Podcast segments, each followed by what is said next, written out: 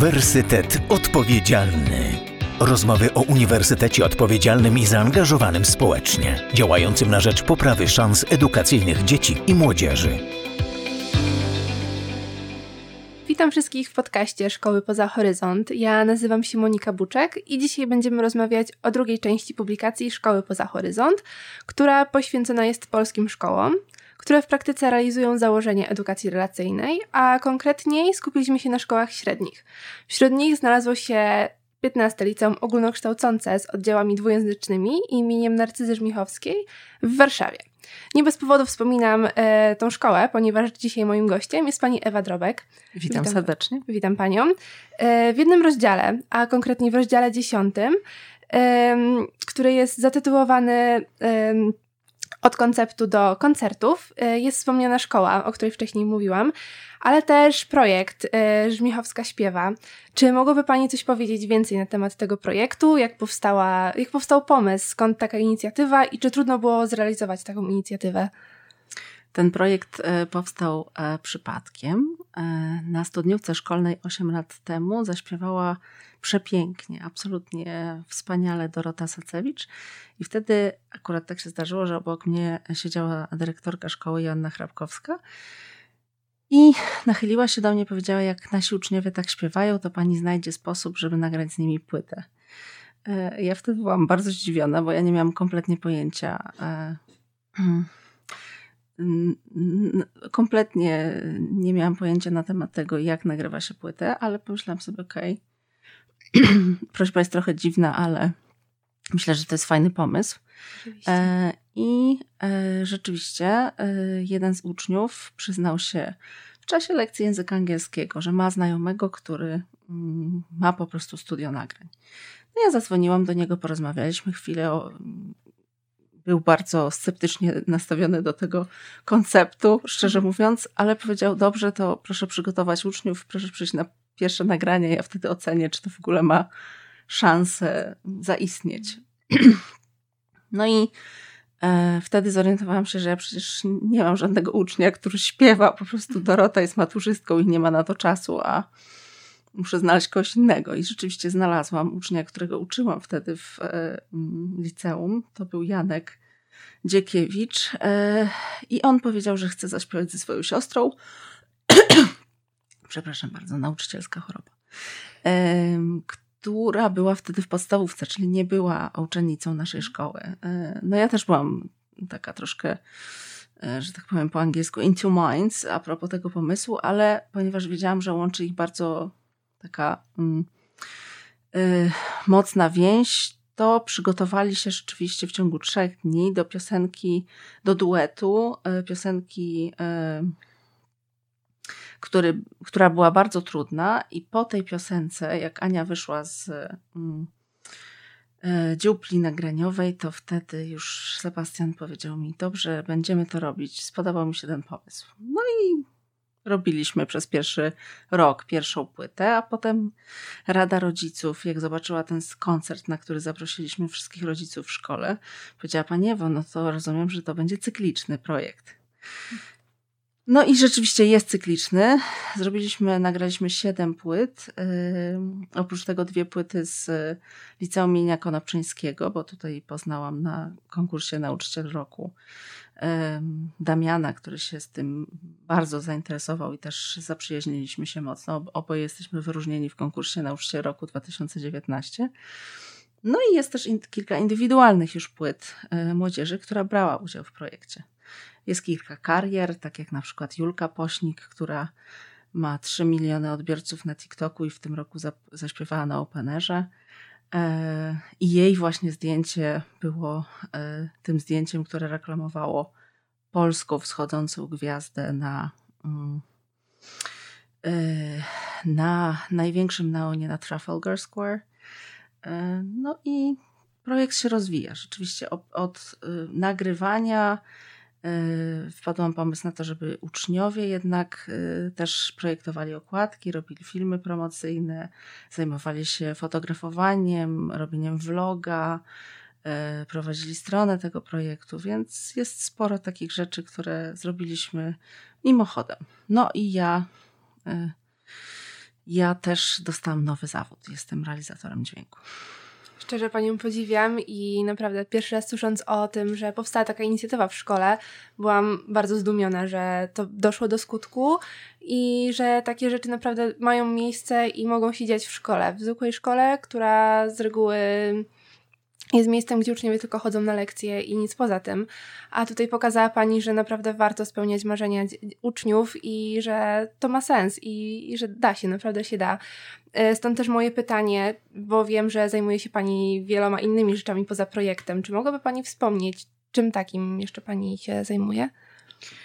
Y, staram się angażować dzieciaki we wszystkie projekty artystyczne, bo sama to lubię. To jest moja pasja. Mhm. Moją pasją prywatną jest teatr, więc zaangażowałam ich do tego, żeby chodzić razem do teatru. Od 14 lat prowadzę inny projekt y, artystyczny, który nazywa się Łazik Teatralny, czyli łazimy po teatrach i potem o tym dyskutujemy. E, staram się ich też angażować w projekty międzynarodowe, takie, które dają mi możliwość poznania innych kultur. Opiekujemy się na przykład e, mm, sierocińcem w Ugandzie, bo chcę ich nauczyć empatii. No jest sporo takich projektów w naszej szkole. Myślę, że pod tym względem nasza szkoła jest absolutnie wyjątkowa. E, tak jak absolutnie wyjątkowa była Narcyza Żmichowska, nasza patronka. Tak, zgadza się. Ja naprawdę jestem pełna podziwu, już powiem to któryś raz z rzędu. E, ale też mam pytanie, mm, skąd ma Pani inspirację i motywację do działań, takich, które Pani podejmuje? Skąd to się bierze? E, na pewno jest to grupa Superbelfsz RP, do której należę od 6 lat i tam poznałam ludzi, którzy robią 10 razy tyle co ja e, i e, bardzo ich szczerze podziwiam. I e, taką osobą, którą mogę wymienić jako moją inspirację jest Marta Florkiewicz-Polkowska, która od wielu lat pracuje projektowo z dzieciakami. Sporo inspiracji też znajduję na przykład na Facebooku. Tak? Takim przykładem jest absolutnie fajny projekt. Jak jeżdżę po konferencjach, to ludzie mnie pytają, kiedy ty masz na to czas w ogóle ty uczysz czasem? Ja mówię, no ja głównie uczę, a projekty są w międzyczasie. Natomiast są takie rzeczy, które ogólnie rzecz biorąc yy, wydarzają się zupełnie przypadkiem. Tak jak kiedyś zobaczyłam na Facebooku, że nauczyciel ze Stanów Zjednoczonych wstawił że jego uczennica jest bardzo chora, właściwie terminalnie i bardzo prosi, żeby mm, ludzie z innych krajów po prostu przysłali jej jakieś takie upominki, listy, jakieś y, wysłali pomysły na to, żeby ją jakoś pocieszyć w, tym, w tej chorobie. No ja pomyślałam sobie, dobrze, to w takim razie zaangażuję wszystkie y, swoje dzieciaki w napisanie takich listów o Polsce, o tym, co tutaj robimy, żeby temu, dziecku pomóc. Y, no i napisaliśmy 168 listów, wszystkie je wysłaliśmy. Dzieciaki przyniosły też słodycze polskie i różne inne upominki. I z tych listów powstała książka a dziecko wyzdrowiało, więc y, czasami y, jak ktoś mnie pyta, ile trwają takie projekty, projekty trwają 14-8 lat albo jeden dzień. Wystarczy po prostu y, mierzyć siły na zamiary. Jeżeli nie mam czasu na projekt, który ma 8 lat, to robię projekt, który ma jeden dzień.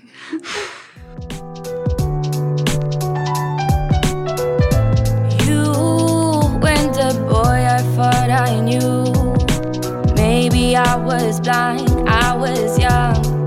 I didn't have a clue. You were the topic of my life. naprawdę, no, to pokazuje tylko, jak bardzo wystarczy chcieć, żeby, żeby zrobić jakieś konkretne działania. Um, Wiem, że ma Pani bardzo dobry kontakt ze swoimi uczniami, co owocuje potem w tych projektach. E, co jest Pani takim złotym środkiem do tego, żeby zjednoczyć się z uczniami i żeby stworzyć z nimi taką rodzinę, o której Pani wspomina niejednokrotnie, że, to są takie małe rodziny, które powstają przy projektach? Tak, to prawda. Jeżeli chodzi o Żmichowska Śpiewa, to jest absolutnie moja rodzina, bo teraz już mam 80 uczniów, którzy e, którzy w tym projekcie brali udział, bo w, co roku jest dziesiątka. E, no i niektórzy absolutnie są ze mną od pierwszej płyty i cały czas przychodzą na koncerty i, i rzeczywiście jesteśmy razem. Natomiast jeżeli mam odpowiedzieć na pytanie, to y, trzeba robić y, to, co się mówi. W sensie trzeba być autentycznym człowiekiem. Y, jeżeli dzieciaki zobaczą, że człowiek robi to, co się mówi y, i sam y, angażuje się w rzeczy, które są spełnieniem ich marzeń. Takim przykładem może być tutaj wizyta nasza u papieża z Jankiem i Piotrkiem. To bardzo śmieszna historia. Wymyśliliśmy ten projekt y, wracając z konferencji OSCO w Zakopanym.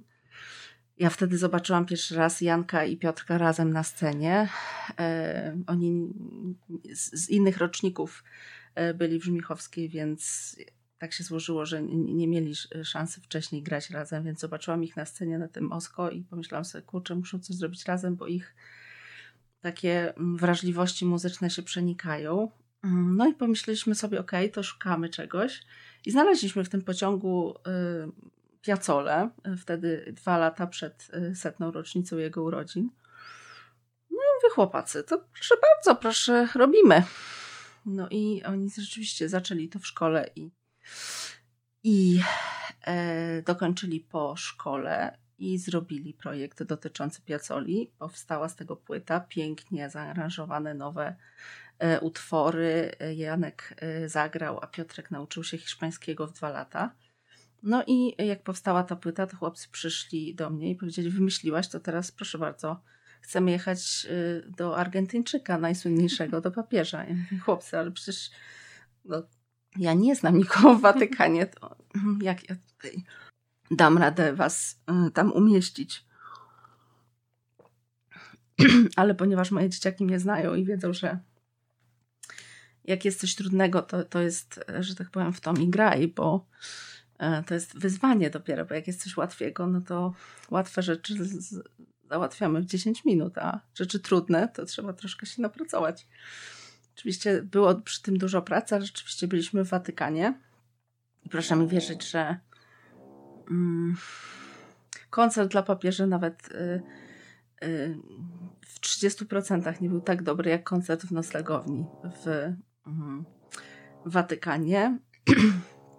Dostałam e, pierwszego maila, który potem okazał się być mailem do kardynała Krajewskiego, e, a tego nie wiedziałam na początku i pisałam bardzo bezosobowo, po czym kardynał Krajewski, jałmużnik papieski oddzwonił do mnie już następnego dnia. Ja oczywiście tego telefonu nie odebrałam, bo nauczyciel nie odbiera y, telefonów w czasie lekcji. Ale jak zobaczyłam, że jest plus 39, sprawdziłam sobie, jaka to jest y, destynacja i zobaczyłam, że Włochy, to odzwoniłam.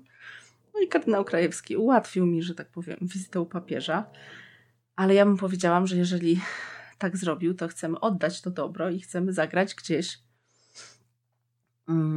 gdzie moglibyśmy komuś sprawić y, radość tym, tym naszym koncertem. No i on zaproponował wtedy właśnie chore dzieci. Akurat tak się zdarzyło, że to był czas COVID-u, więc nie mogliśmy zagrać dla tych chorych dzieci, więc wybraliśmy noclegownię i to był niesamowity koncert, naprawdę. Myślę, że y, my i ci ludzie zapamiętają go na całe życie, bo rozmawialiśmy z nimi w pięciu językach obcych i to jest spełnienie mojego marzenia jako językowca. E, po polsku, po angielsku, po hiszpańsku, po francusku. Naprawdę to było coś niesamowitego, bo to byli ludzie, 50 e, mężczyzn, którzy mieszkali z całego świata w tej noclegowni, a poza tym no, po prostu oni jak nikt chyba na świecie docenili to, że przyszliśmy dla nich, tak? Otworzyliśmy serce, duszę i oni nie chcieli nas stamtąd wypuścić. Ja potem e, ja naprawdę po tym koncercie uwierzyłam, że jestem w stanie załatwić wszystko, a chyba dzieciaki uwierzyły w to, że niemożliwe nie istnieje.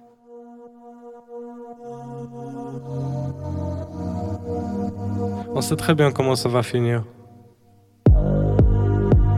Recharge mes batteries, j'ai besoin de ton regard. Recharge mes batteries, recharge mes batteries.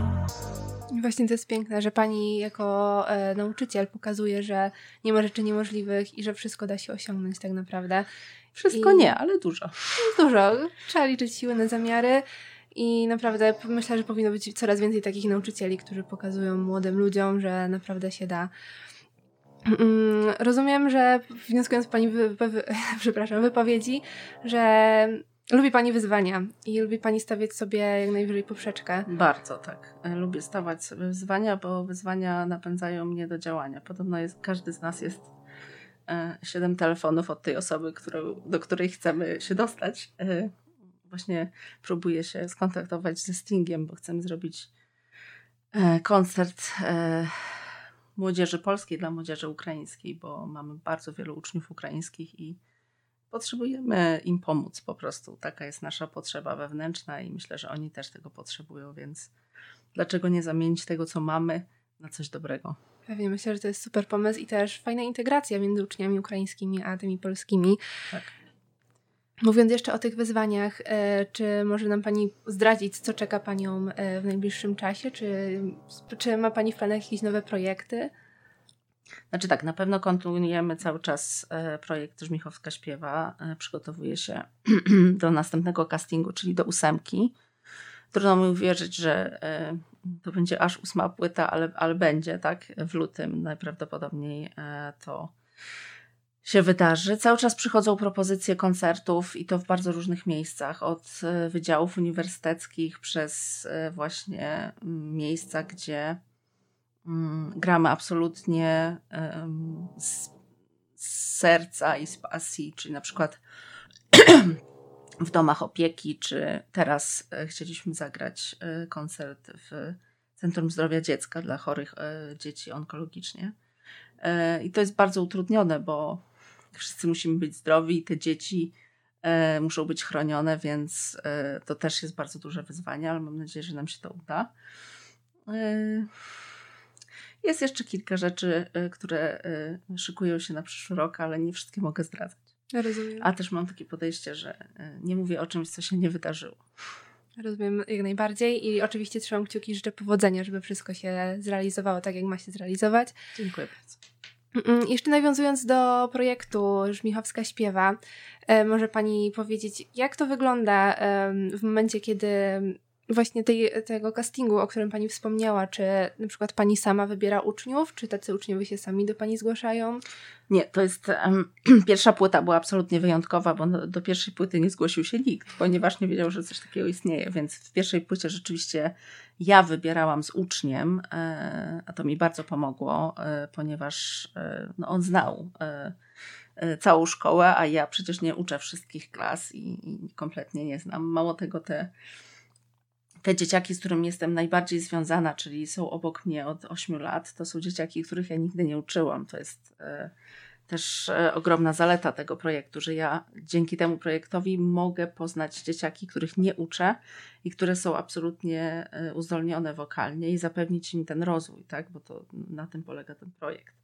Natomiast teraz to już jest tak troszkę bardziej sformalizowane. Oni wiedzą, że właśnie zimą ogłaszamy casting, jest na liście 10 wolnych miejsc i każdy walczy o to miejsce. Był taki rocznik, kiedy zgłosiło się 126 uczniów, czyli jedna piąta szkoły, e, co było dla mnie przerażające, bo ja potem musiałam siedzieć e, z mm, komisją, która wybiera, czy jest w niej, jestem w niej ja, jest w niej taki realizator dźwięku albo realizatorka dźwięku i jakiś uczeń albo nauczyciel z naszej szkoły, który każdy z nas ma inne podejście. Czasem te e, kłótnie są bardzo żarliwe, ale dochodzi do tego wybrania 10 osób, i wtedy każdy mm, z nich przychodzi do mnie i wybieramy razem piosenkę, którą e, chcemy zaprezentować na płycie. Oczywiście to, że ta piosenka się pojawi na płycie, nie oznacza, że ona potem będzie na przykład grana w czasie koncertów, tak? E, musimy wybrać taką piosenkę, która jest e, jakimś odzwierciedleniem osobowości tego dziecka. Jeżeli dziecko kocha muzykę operową, to bierzemy piosenkę operową. Jeżeli zdarzyła się nam kiedyś taka sytuacja, że zgłosiły się e, do castingu absolwentki, absolwentki, które ukończyły Żmichowską w 52 roku, mm, nie w 50, w 82, przepraszam.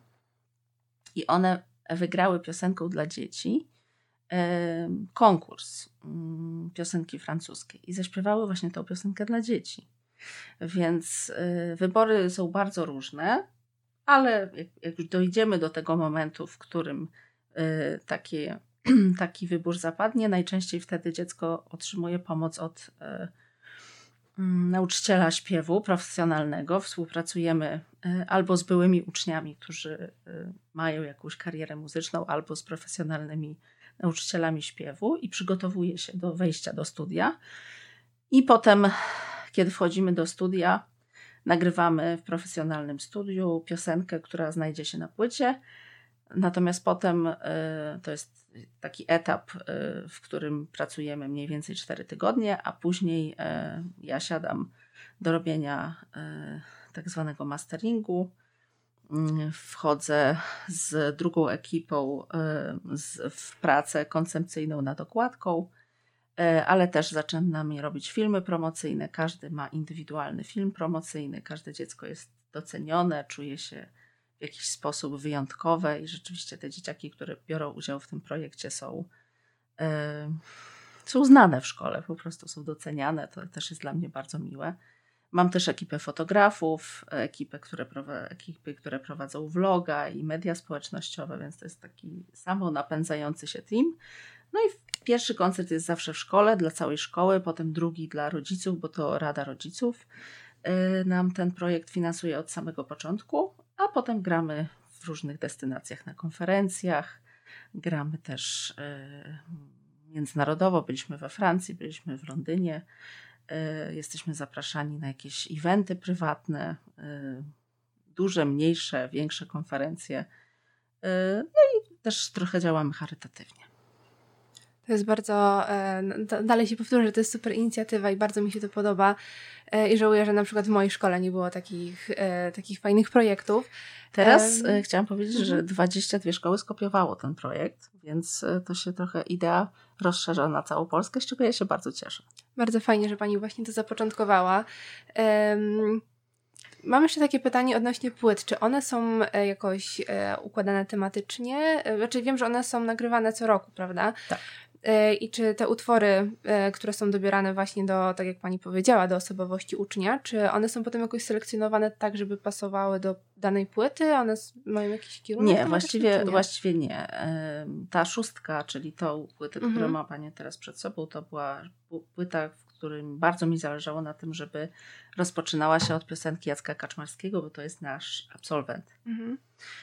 E, I tak było, ale piosenka Kaczmarskiego e, pojawiła się już na e, jednej z pierwszych płyt. Staramy się, żeby jeżeli dziecko wybierze piosenkę, w której się dobrze czuje i którą kocha, wykonawcę, to też pięknie ją zaśpiewa. I nie ma, nie układamy tego tematycznie. Są bardzo różne piosenki. Najbardziej się cieszę z tych, które są pisane przez nich samych, a są takie. No, to naprawdę jestem pełna podziwu. E, dużo jest takich uczniów, którzy sami wychodzą z inicjatywą pisania swoich piosenek. No tak, tutaj jestem bardzo dumna z Julki Bośnik, mhm. która była z nami w ekipie e, fotograficznej przez dwa lata i powiedziała, że nie, nie, ona to na Żmichowska śpiewa, nie będzie śpiewać.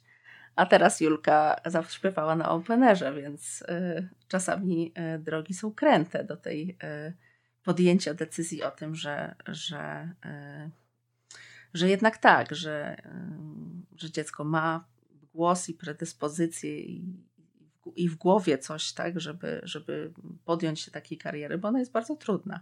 Na tej płycie, która jest przed panią, czyli na płycie Żmichowska śpiewa 6, e, Julka zaśpiewała i napisała dla nas swoją pierwszą piosenkę, Serca 2.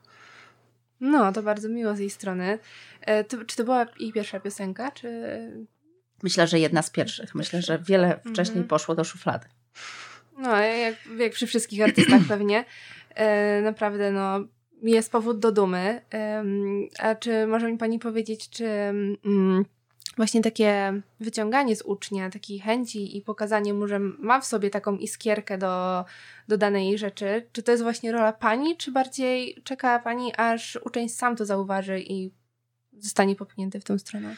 Ja bym chciała, żeby oni to w sobie widzieli, mhm. ale bardzo często y, te nagrania w studiu kończą się płaczem strasznym, tak, że nagle dzieci, dziecko wchodzi do studia i słychać dokładnie każdy fałsz i każdy, każde niedociągnięcie. I ja oczywiście mówię im, kochany, ty masz 15, 14, 17 lat, to wszystko jeszcze przyjdzie, tak?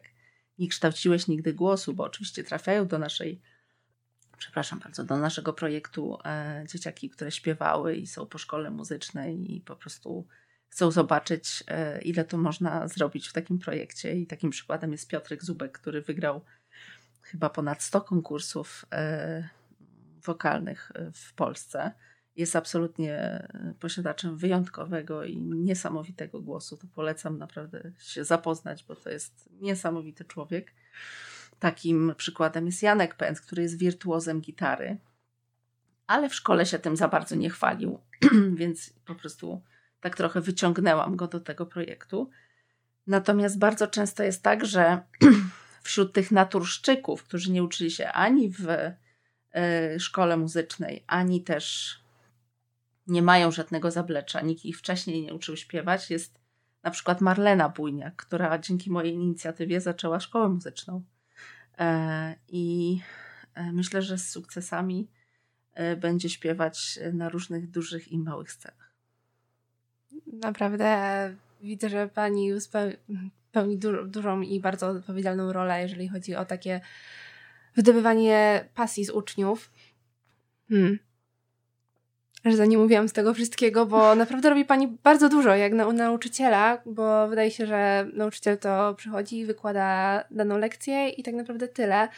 A tutaj tak, ale mhm. powiem pani, że ja dzięki temu projektowi też y, zaczęłam też inaczej uczyć, bo to jest y, kwestia taka, że zobaczyłam, że na przykład przez piosenki można wprowadzić i słownictwo, i gramatykę. I teraz myślę, że ten pomysł na nauczenie w taki sposób też się bardzo dzieciakom spodobał i e, ja dzięki temu projektowi postrzegam siebie jako człowieka, który nauczył się bardzo wielu rzeczy i bardzo często podkreślam, że to jest, e, że największym beneficjentem tego projektu jestem właściwie ja, bo to ja się najwięcej nauczyłam i naprawdę teraz mam już sporą wiedzę produkcyjną, o tak bym powiedziała, natomiast Mm, prawda jest taka, że mm, te dzieciaki czasami nie zdają sobie mm, sprawy z tego, jak są strasznie utalentowane, e, ale też czasem nie zdają sobie sprawy z tego, jak ogromnej pracy i wyżyczeń e, wymaga e, śpiewanie i w ogóle taka kariera. Ale dzięki temu, że mam już jakieś kontakty wyrobione przez wiele lat i mamy wiele stacji radiowych, które nas wspomagają, to mm, najpiękniejszy dla mnie moment to jest moment, kiedy oni wychodzą na scenę. Y, jest ten, ten pierwszy koncert, kiedy oni mogą zobaczyć reakcję i ile energii może im dać publiczność, ale też moment, w którym słyszą w stacji radiowej swoją piosenkę na żywo. I mam takie momenty, w których po prostu one siedzą i płaczą, bo. Yy, yy, mówią mi same, że nie, nie, nie zdawali sobie sprawy, że to będzie możliwe, że ktoś ich będzie mógł usłyszeć, nie wiem, w RMF-ie, tak? E, to jest dla nich ogromna publiczność. Tak jak Janek i Piotrek e, mm, zaśpiewali ostatnio w Dzień Dobry TVN. To jest największa scena w Polsce. Ogląda ten program mm, około dwóch milionów widzów no, nie, nie mamy ta, ani takich stadionów, ani takich y, możliwości, żeby jednocześnie dwa miliony osób mogło to zobaczyć. A tutaj się zdarzyła taka sytuacja, więc y, to jest dla mnie wzruszające i piękne, że, że mogę im zapewnić takie, y, że mogę się z nimi podzielić tym, co, co ja mogę zrobić i że oni mogą świecić na tej scenie, bo to jest dla mnie najważniejsze, po to to robię. To naprawdę musi być cudowne uczucie zarówno dla pani, jak i dla uczniów. Tak. czy na początku swojej kariery zakładała Pani, albo w ogóle myślała, że tak to się wszystko potoczy? O nie, nigdy. Ja zaczęłam, e, jeżeli w ogóle można mówić o karierze, nauczyć, e, jeżeli możemy mówić o, że nauczyciel ma jakąś karierę w tym kraju, to e, zaczynałam chyba w najgorszej możliwej szkole w Warszawie, w sensie to było naprawdę najgorsze gimnazjum w Warszawie na, przy ulicy przy Agorze i i przyznam szczerze, że gdyby tak się nie stało, gdybym nie spędziła tam czterech, pięciu lat yy, i nie nauczyła się wszystkiego yy, od tych dzieciaków, które były yy, bardzo biedne, zaniedbane i które nauczyły mnie pokory, po prostu. Nauczyły mnie tego, że mam się codziennie cieszyć z tego, że żyję, że mam rodziców, którzy się mną opiekują, że mam co jeść, na przykład, bo tam były dzieciaki, które nie miały co jeść to pewnie nie, nie, nie byłabym tak zainteresowana tym, żeby pomagać dzieciakom. A ta moja pierwsza klasa wychowawcza naprawdę nauczyła mnie wszystkiego i myślę, bardzo, im za to dziękuję. Naprawdę. To, to, absolutnie niesamowite doświadczenie życiowe i myślę, że, że to gdzieś tam e, jest dla mnie bardzo ważne, że ja tym, co od nich się nauczyłam, mogę się teraz podzielić z dzieciakami ze Żmichowskiej. Które są jednak w trochę innej sytuacji, e, jeżeli chodzi o rodziców, finanse i w ogóle innej sytuacji. Tak, to dużo zależy od środowiska, ale ta sytuacja pokazuje idealnie, że początki z reguły są ciężkie, ale trzeba umieć po prostu wyciągnąć z nich odpowiednie wnioski. E, powie mi Pani, czy przy, przy początkach projektu e, było ciężko się Pani nauczyć tych wszystkich e, funkcji technicznych, o których teraz Pani mówi, że jest Pani dźwiękowcem, e, nadzoruje wszystkie prace tak naprawdę nad płytą. Czy to było trudne? Mm, tak, to było trudne mm, z tego powodu, że mm, ja zaczynałam ten projekt z takim człowiekiem, którego, który stał się moim przyjacielem, bo jak się spędza w studiu bardzo dużo czasu, to mimowolnie po prostu staje się przyjaciółmi. A jeszcze z e, młodymi, niestabilnymi emocjonalnie Mhm. dzieciakami, to tym bardziej. E, I zrobiliśmy pierwsze dwie płyty razem z Sebastianem Olko, a w czasie realizacji trzeciej płyty mm, Sebastian zmarł e, nagle w wypadku. I, mm, no i to mnie trochę wysadziło z konia, w sensie ja straciłam grunt pod nogami i to był taki moment, w którym pomyślałam sobie, okej, dobra, e, nie poddam się. Straciliśmy studio, ale e, dam sobie radę.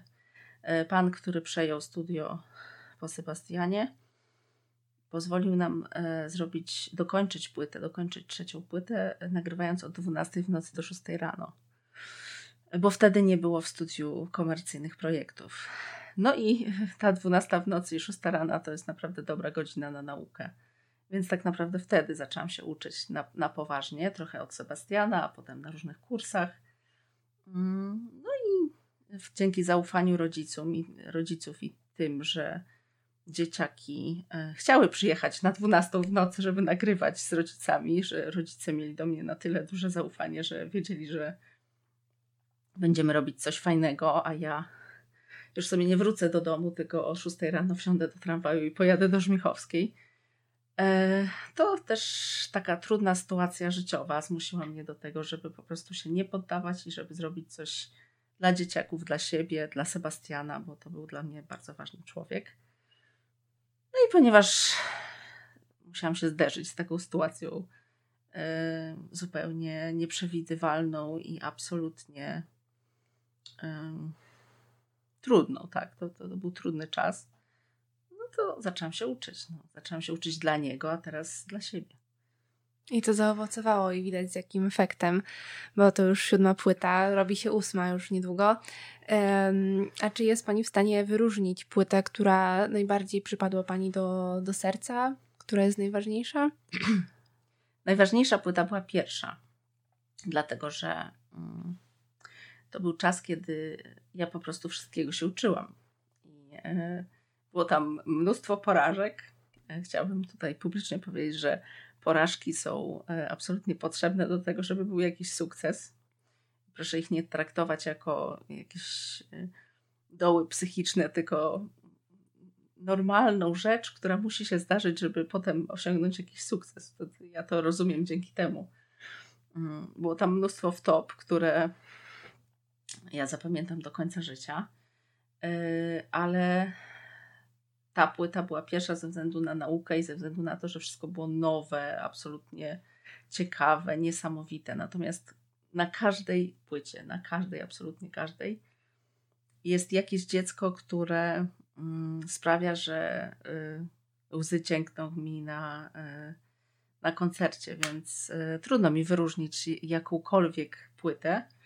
Na pewno dużo napracowaliśmy się nad tą szóstką, bo to jest płyta zrobiona na stulecie szkoły żmichowskiej. E, I tam też jest sporo takich osób, które jakby wróciły do nas, bo jest na przykład Amanda Abramczuk, która, e, która przyszła do nas do szkoły z absolutnie niesamowitym i wyjątkowym głosem e, i trafiła na studia wokalne w Londynie i obecnie je kończy, więc przyjechała specjalnie do nas z Londynu, żeby nagrać piosenkę, którą pokazała mi, jak e, piękny i niesamowity ma głos. Widzę, że właśnie dużo uczniów e, spod Pani skrzydeł e, wylatuje tak naprawdę do szkół poza, poza granicami Polski. I... Tak, to prawda. Na swoim koncie mam teraz 107 dyplomów i 28 w trakcie. Ale są to też, są to też osoby, które idą na studia absolutnie niemuzyczne. Natomiast jeżeli chodzi o projekt, to z tej 80 17 osób podjęło studia muzyczne. To naprawdę sporo i ma w tym Pani na pewno bardzo duży wkład. Właśnie poza projektami muzycznymi czytałam, że stworzyła Pani klasy architektoniczne i klasy teatralne, tak? Dobrze tak. mówię? Mhm. Czy mogłaby Pani coś więcej o nich powiedzieć? Każdy, każdy z tych projektów to mm, narodził się w tramwaju numer 10. E, tak, bo to e, tramwaj, którym jeżdżę do pracy. Klasy teatralne powstały z festiwalu teatralnego, który wymyśliły dzieciaki, którym zajmuje się moja koleżanka Jola Kaźmierczak od bardzo wielu lat. E, bodajże od 16. W tym roku mam, jak mnie mam 17 edycję tego festiwalu. Pomyślałam sobie, że jeżeli u nas dzieciaki tak się interesują teatrem, no to trzeba po prostu stworzyć im przestrzeń do takiego rozwoju. Jesteśmy szkołą w samym centrum Warszawy i obok naszej szkoły jest teatr TR, jeden z najlepszych teatrów moim zdaniem w Warszawie. Poszłam do dyrekcji teatru TR i opowiedziałam mu o swoim pomyśle. E, kazał mi wyjść za drzwi. Powiedział, że to jest e, głupi pomysł i ogólnie rzecz biorąc e, nie prowadzą takich działach, działań edukacyjnych na stałe. A potem uderzyłam do Centrum Edukacji tego teatru i już mnie nie wyprosili za drzwi, tylko robiliśmy szkołę, klasę teatralną przez 8 lat. Z tej to klasy teatralnej jest na przykład Helena Urbańska, która teraz zbiera wszystkie możliwe nagrody E, bo jest świeżo upieczoną aktorką, więc bardzo, bardzo się cieszę, że ona powstała, ale też początek był dosyć trudny. E, przez lata e, warsztaty w tej klasie prowadził Jakub Snochowski, który jest rewelacyjnym warsztatowcem i bardzo go polecam do pracy z dzieciakami. Jest niesamowity, niesamowicie otwiera dzieciaki. Te klasy teatralne dużo nam dały, bo Dzieci teraz ogólnie są w kryzysie psychicznym, a jednak teatr bardzo otwiera na świat. Więc myślę, że zrobimy wszystko, żeby e, po tym, jak pandemia nam wszystko przycięła, e, one wróciły do, do naszej szkoły. Natomiast jeżeli chodzi o klasy architektoniczne, to e, absolutnie niesamowita historia. Ja mieszkam blisko osiedla Przyjaźń, to jest osiedle, na którym mieszkają studenci. Nad moją głową tramwaju numer 10 ci studenci rozmawiają. I e, wielu z nich e, było na Wydziale Architektury i się skarżyli na pierwszym roku, że nie zdadzą tego rysunku architektonicznego. Ja sobie wtedy pomyślałam, że jak nie zdadzą, to trzeba tego zacząć uczyć dużo wcześniej. No i poszłam rzeczywiście do dziekana. Dziekan wyrzucił mi za drzwi, a dwa lata później zadzwonił sam. No proszę. Więc y, tak jak powiedziałam wcześniej, każda, każdy sukces y, zaczyna się od porażki. Proszę, proszę tak na to patrzeć. Patrzę na Twoją fotografię, którą dziś przysłałeś mi, i wypowiedzieć nie potrafię męki tych ostatnich dni. Dziś przebolałam, już wszystko zapomniałam, już wszystko zrozumiałam i wiem. Tak, niech każda porażka nas motywuje, że, a nie wręcz przeciwnie, niech nas nie dołuje. Prawda, fajnie, że pani wychodzi z takimi e, inicjatywami, no, pomijając już e, śpiewanie, ale też właśnie inne, inne rzeczy. Wspomniała też pani o tym kryzysie, który, przechodzą, który przechodzą e, uczniowie, młodzi ludzie, głównie spowodowanym czasem pandemii. Czy w czasie pandemii też pani tworzyła coś z, z uczniami? Bo to był taki czas, gdzie kontakty były dosyć utrudnione. Właśnie, to prawda, kontakty były y, bardzo utrudnione i ja myślałam, że po prostu będziemy musieli zaprzestać y, koncertowania, ale tak się nie stało. Zadzwonił do mnie wtedy y, Tomasz Sikora, jeden z wybitnych artystów, który tworzy w Warszawie, ale też nie tylko, jest wybitnym artystą, fotografikiem. Wymyślił sobie taki projekt, który się nazywał Okno na Nowy Świat. W czasie, kiedy wszystko było zamknięte, robiliśmy koncerty przez bardzo wiele tygodni. Dzieciaki w każdy weekend, piątek, sobotę i niedzielę śpiewały za szybą wielkiej y, i znanej kawiarni w Warszawie, y, właśnie Nowy Świat, w samym centrum Warszawy. I naprawdę ja byłam bardzo sceptycznie nastawiona do tego pomysłu. Po pierwsze, dlatego, że musiałam wyrwać dzieciaki z domu, a to był jednak pandemiczny czas, więc obawiałam się o ich zdrowie. Ale pomyślałam sobie, że ponieważ jest ten kryzys psychiczny, no to, no to trzeba coś zrobić, żeby one wiedziały, że cały czas jesteśmy w działaniu, w procesie, tak? Więc y, rzeczywiście angażowałam po jednej osobie, tak żeby jednego dnia śpiewała jedna osoba, żeby się nie stykali ze sobą, żeby nie, ten, ten, to niestykanie się było zachowane. Ja dbałam o swoje zdrowie po prostu jak nigdy dotąd, e, żeby też się nie, nie zarazić i przyprowadzałam dziecko do kawiarni. Ono wybierało sobie set e, utworów i wierzcie mi Państwo, e, to było niesamowite uczucie, bo ludzie byli bardzo spragnieni koncertów, wszystko było zamknięte potrafiliśmy naprawdę zebrać tłum słuchający tych, tych utworów. I dzieciaki były tak pozytywnie nastawione do tego, że, że tyle ludzi przychodzi ich słuchać, że, że wszystko jest zamknięte, a my i tak damy radę śpiewać dalej. To, jest, to był absolutny przypadek, ale bardzo jestem wdzięczna Tomkowi Sikorze za to, że tak, za to, że nam dam taką szansę po prostu. To pokazuje właśnie kolejny raz, że chcieć znaczy móc i nie ma rzeczy niemożliwych. Um, może mi Pani powiedzieć, e, co w, na przestrzeni tylu lat e, Pani działania, co było najtrudniejsze, co było największym wyzwaniem dla Pani? E, no myślę, że ten pandemiczny czas był mhm. bardzo trudny mm, z wielu powodów.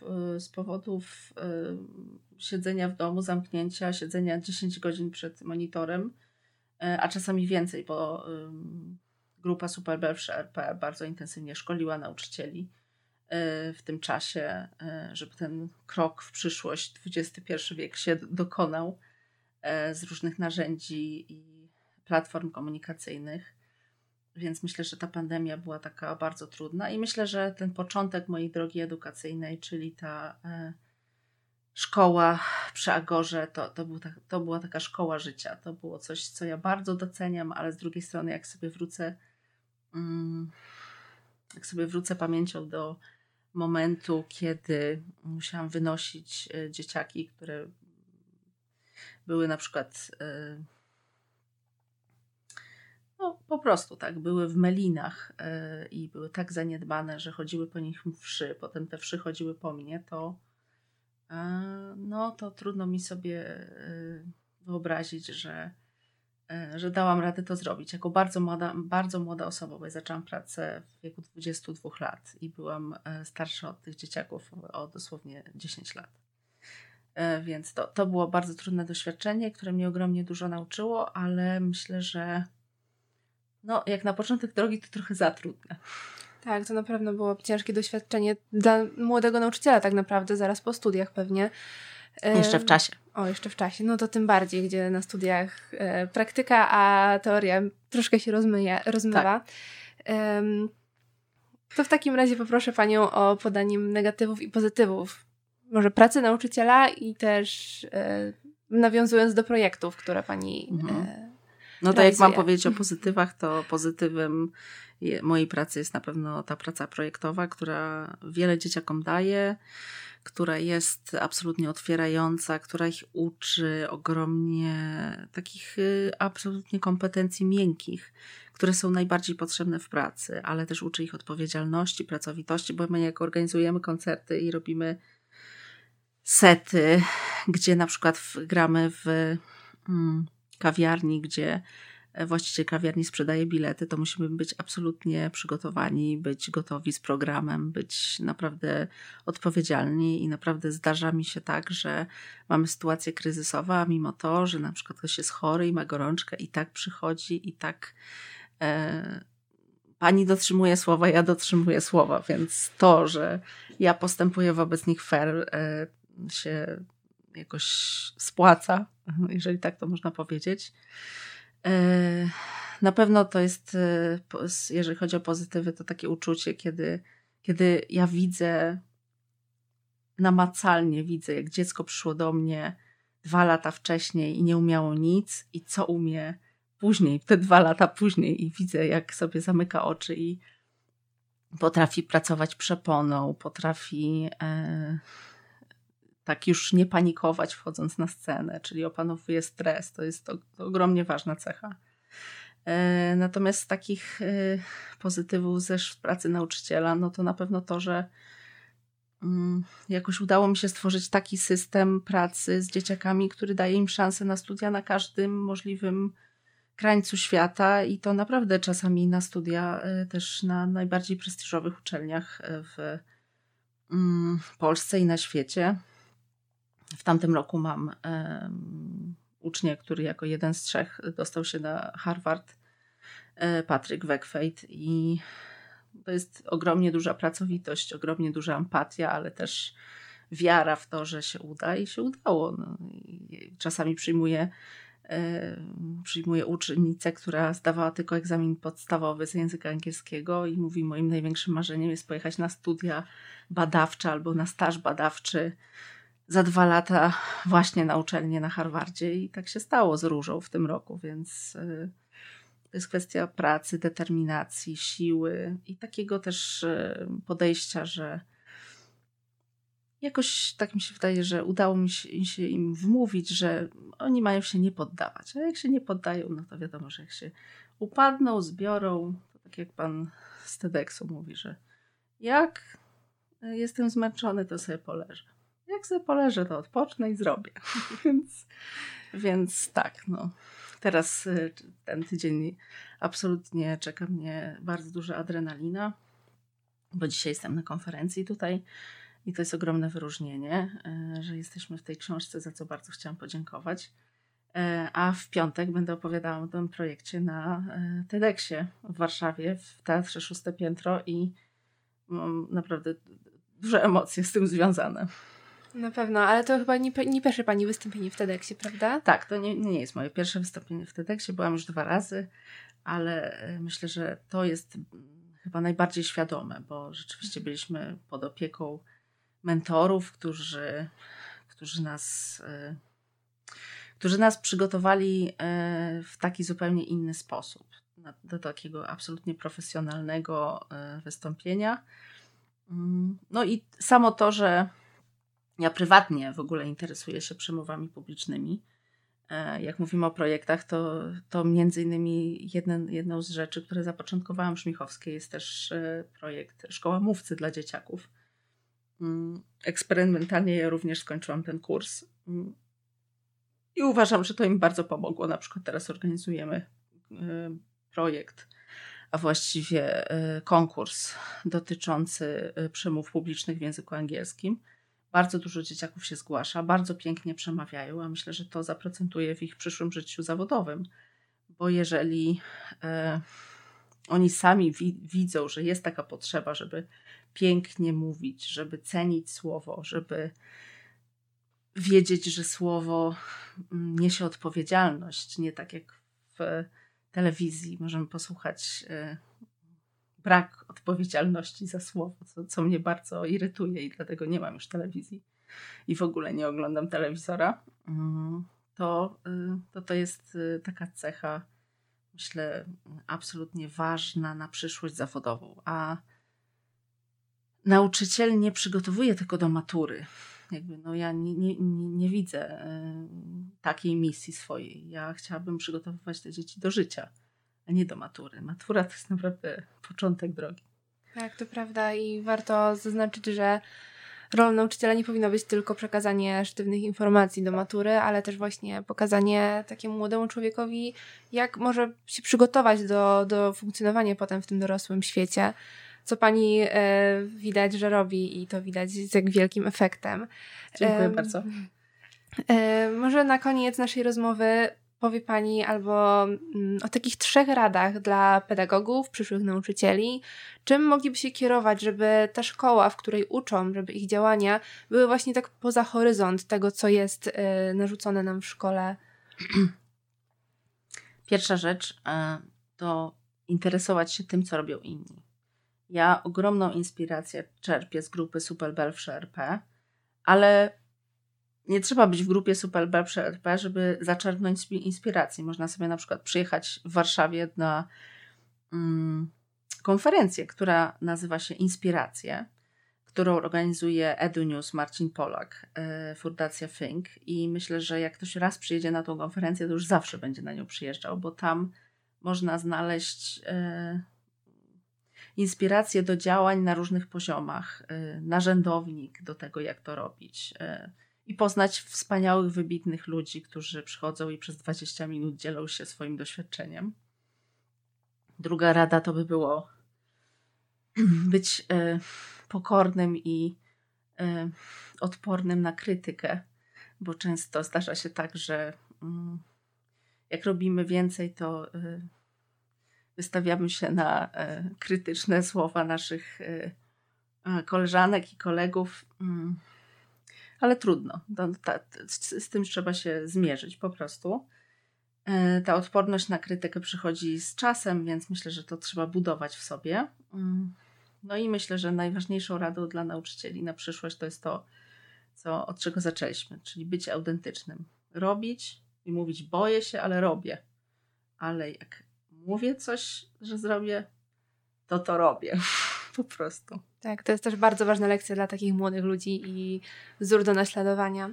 Dziękuję Pani Ewo za tą rozmowę, bo była naprawdę wartościowa i bardzo inspirująca. Dziękuję bardzo.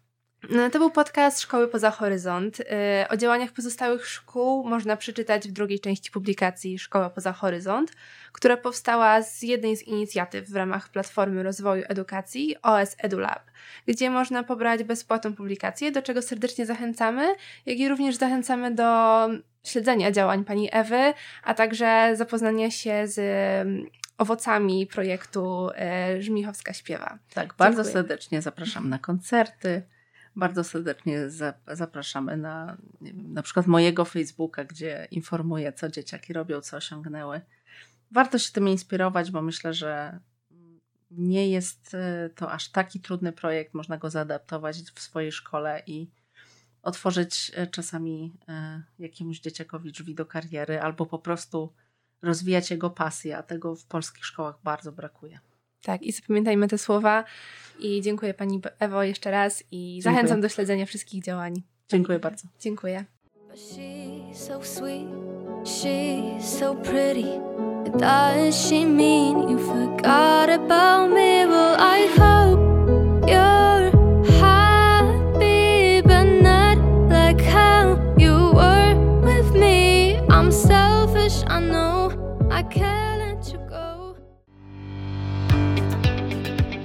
Podcast powstał w ramach projektu Uniwersytet Odpowiedzialny. Sieć szkolnych klubów innowacji i przedsiębiorczości, zrealizowanego przy wsparciu finansowym województwa małopolskiego.